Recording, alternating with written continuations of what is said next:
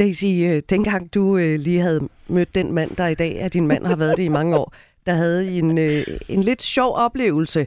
Vil du ikke være sød at fortælle den? Jo, jo, det skal jeg nok ikke. Det er sjovt, at det man ligesom fortæller i andre sammenhænge.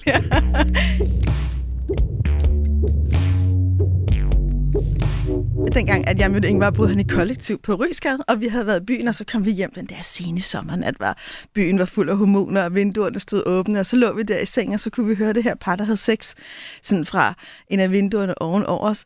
Og, og, og ham, som kvinden her havde sex med, Johnny, hun var bare sådan her, oh, Johnny, oh, Johnny, Johnny, Johnny, Johnny, slå mig, slå mig. Og så hører vi bare det her. Og så skriger hun bare, ikke i hovedet, idiot!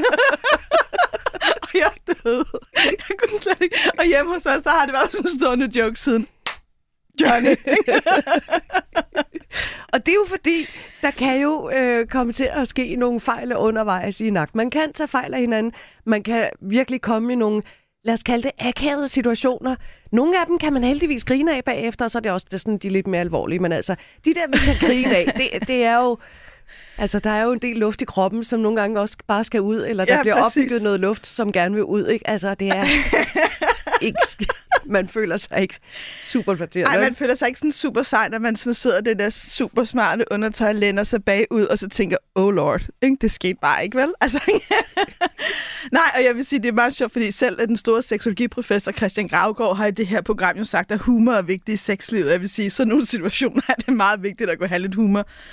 Når det så er sagt, så er det faktisk noget, der fylder i mit samtalelokale. Hvordan kommer vi egentlig videre? For der er de ting, hvor vi kan grine med det samme.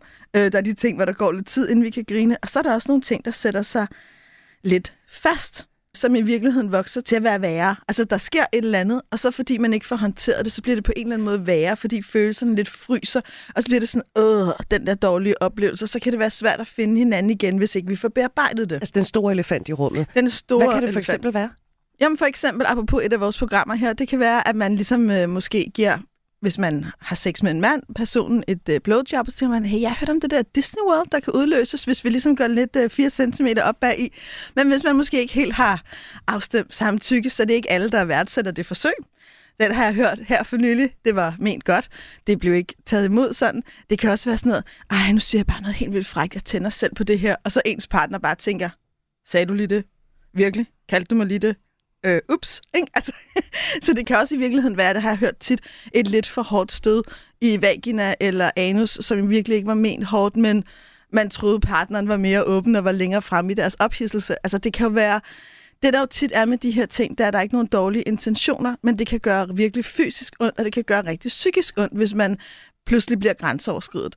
Det, jeg synes, der er enormt vigtigt, det er, at vi i virkeligheden tør kigge på det. Fordi hvis vi gerne vil have et spændende, lejende, erotisk øh, sexliv med plads til lidt af hvert, så er vi også nødt til at kunne komme videre. Det, der ofte sker, det er, at en eller anden partner enten ikke siger noget. De føler sig vildt grænseoverskrevet. De siger ikke noget. De vil ikke udlægge en god stemning. De vil ikke have, at partneren bliver ked af det. De er bange for at ikke blive forstået. Så og måske kan det gå væk, hvis jeg bare lader være med at sige noget. Ja, præcis. Og det er jo noget af det, som jo nogle gange så gør, at de får svære ved at gå ind i det seksuelle rum, fordi det ligger stadig inde i dem. Så fjerner de sig lidt emotionelt, så fjerner de lidt af deres lyst, så bliver de lidt mere hæmmet, og partneren forstår det ikke. Så det er en meget menneskelig reaktion at have. Det er virkelig ikke det, du skal gøre. Så hvis du føler dig grænseoverskridet, så er det bedre, at du kigger på det. Det som den, der skal have at vide, hey, det du gjorde der, det brød jeg mig ikke om, eller det gjorde mig ked af det. Det ved man måske også nogle gange godt, hvis situationen er der, i, eller hvis reaktionen er der i situationen. Det mange gør, det er, at de bliver ramt af skam. De bliver ramt af den der, jeg er forkert, jeg har gjort den, jeg elsker med ondt. Og når man bliver ramt af skam, så sker der tit det, at det værste i os kommer frem. Enten fryser vi, der er nogen, der benægter, men det var ikke sådan, det var. Det var ikke det, der skete. Du, du har fuldstændig misforstået. Det er en klassiker. Ikke? den anden ting, der kan ske, det er, at de går i forsvar. Jamen, det sagde jeg jo kun, fordi du har sagt det her til mig, eller det gjorde jeg jo kun, fordi du gjorde det her. Så bliver det en diskussion, og det hjælper os ikke følelsesmæssigt. Så det, vi skal gøre i stedet for, det er, at vi skal lytte. Vi skal tage ansvar. Vi skal give omsorg. Og det betyder jo ikke, at du skal sige, at du har gjort noget forkert, men du kan godt sige, det er jeg ked af. Det var ikke min intention. Af for helvede, baby, det må have gjort virkelig ondt, at jeg stødte til, at du ikke var klar. Anerkende. Ja, jeg er her. Kom at grine sammen, at græde sammen, at Træk vejret dybt sammen. At kigge hinanden i øjnene, det heler. Og det, der heler allermest, det er at blive accepteret i det, man føler. Og tale om det. Præcis. Og husk også at uddele kram. Ja, masser af kram, masser af kærlighed. Og så kommer latteren ofte bagefter.